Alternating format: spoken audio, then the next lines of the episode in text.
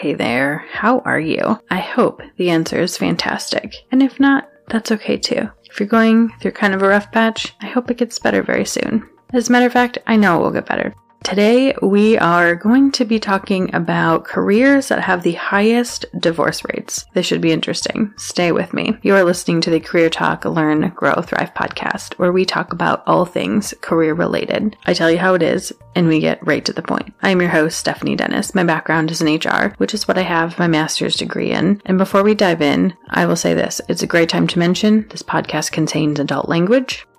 Let's get into it here.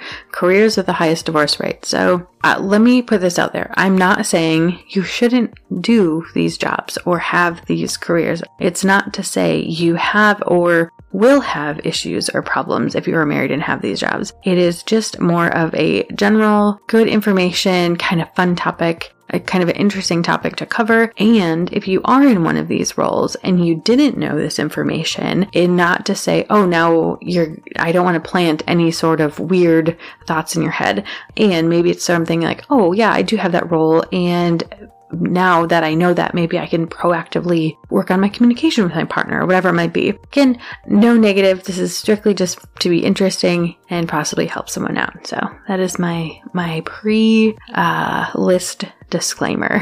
Let's get into it here. These are in no particular order. Number one, military recruiting duty. The numbers are insane. I forget what they are. I feel like it's somewhere like in the 80s or 90s percentage rate for people who go through military recruiting duty and end up with a divorce. It's really, really, really demanding from a time, and I would imagine from an emotional level too. Number two, massage therapist. This one I thought was interesting. Number three, dispatchers. Uh, number four, casino and gaming employees. So when I say gaming, and I think it was in the other episode as well, not so much like on your Xbox or PlayStation. Are those even what people play anymore? Like, I'm so not cool. I don't even know if that's still the things people have. Number five, telemarketers. Number six, bartending. Number seven, flight attendants. Number eight, auto mechanics or technicians. This one I thought was interesting. Like some of them, you're like, oh yeah, I can see where that can be really emotionally intensive or time intensive. But auto mechanics, I thought that one caught me a little bit off guard. I'm not going to lie. Number nine, interviewers. Um, not necessarily in recruiting, um, but interviewing in the sense of uh, maybe for like an investigative purposes or something happened and someone needs to go do an interview for it. So not like recruiting where you would do an interview for a job, but interviewers, I would think more along the lines of like government interviews, that sort of thing. Number 10, USPS workers. Number 11, legal secretary or assistant. Uh, also, probably I should have said a pre list disclaimer. Every company is going to have different titles. Some of these you're going to have to think a little bit more uh, broadly. Number 12, nurse or health aide. I think just on any individual one person, that could be a really taxing job, especially if you're helping people with like hospice or something like that. Number 13, dancers and or choreography. This one I thought was also interesting. Number 14, operators, 15, executive admin assistants, 16, servers, waiters, uh, waitresses, 17 counselors. So think along the lines of mental health or substance abuse counselors, things like that. 18 nurse anesthetists. This was interesting. I've never actually done like a recruiting interview for this type of role. So I can't say that I'm super familiar with this particular job as far as like its day to day. I have a general idea, uh, just because you know, going to the hospital and both my parents have had surgery and uh, things like that. Uh, 19 electricians, 20 IRS or tax workers, 21 corrections officers, number 22 food prep workers. This was interesting for divorce. I'm like, I, okay.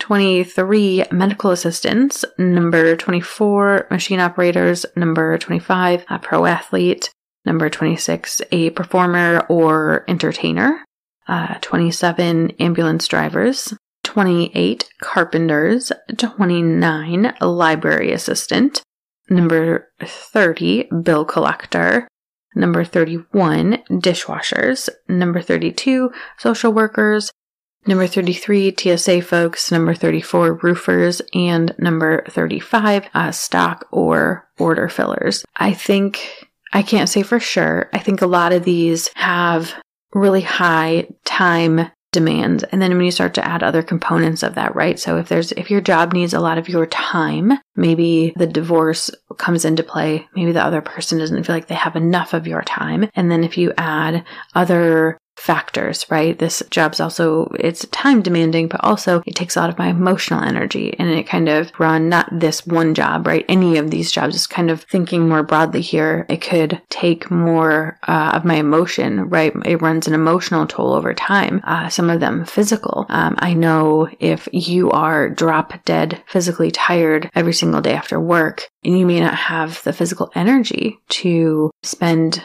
you know, quality time with your uh, significant other, partner, spouse. And that over time, I could see how that could definitely uh, lead to people being unhappy in a relationship, right? I don't look at these lists as like, oh my gosh, don't do these things, because I think there's a lot of really cool jobs on these lists. And I also think there's a lot of essential jobs, right? I think if COVID 19 taught us anything, right, essential workers are is really what they are and, you know, what we need to keep our country running and what we need for what people need to have just basic, you know, life, right? Like we have to have a grocery store because we have to get food, like that sort of concept, right? So anyway, I think a lot of these things are essential and amazing and great jobs. And I think if I was in one of these roles looking at that, I'd be like, oh, man, I never thought about it like that. I think that would just be a really amazing and exciting opportunity to have a really cool conversation, like with your person, right? And be like, hey, uh, how do you feel about this? Like, I just learned this, you know, listen to Steph, silly girl. She has this podcast, blah, blah, blah, right?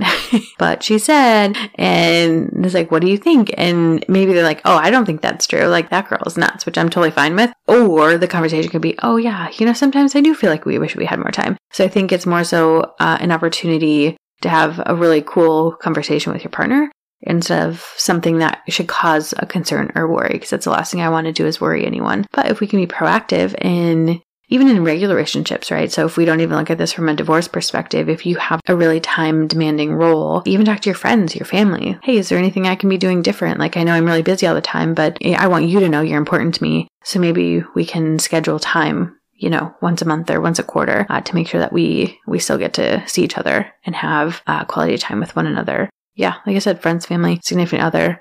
I hope you found this helpful, interesting, fun facts. I don't know. Any of the above, none of the above. We'll see. Either way, I appreciate you so very much and thank you for listening and supporting the show. If you have a topic or a question for me, definitely reach out, let me know.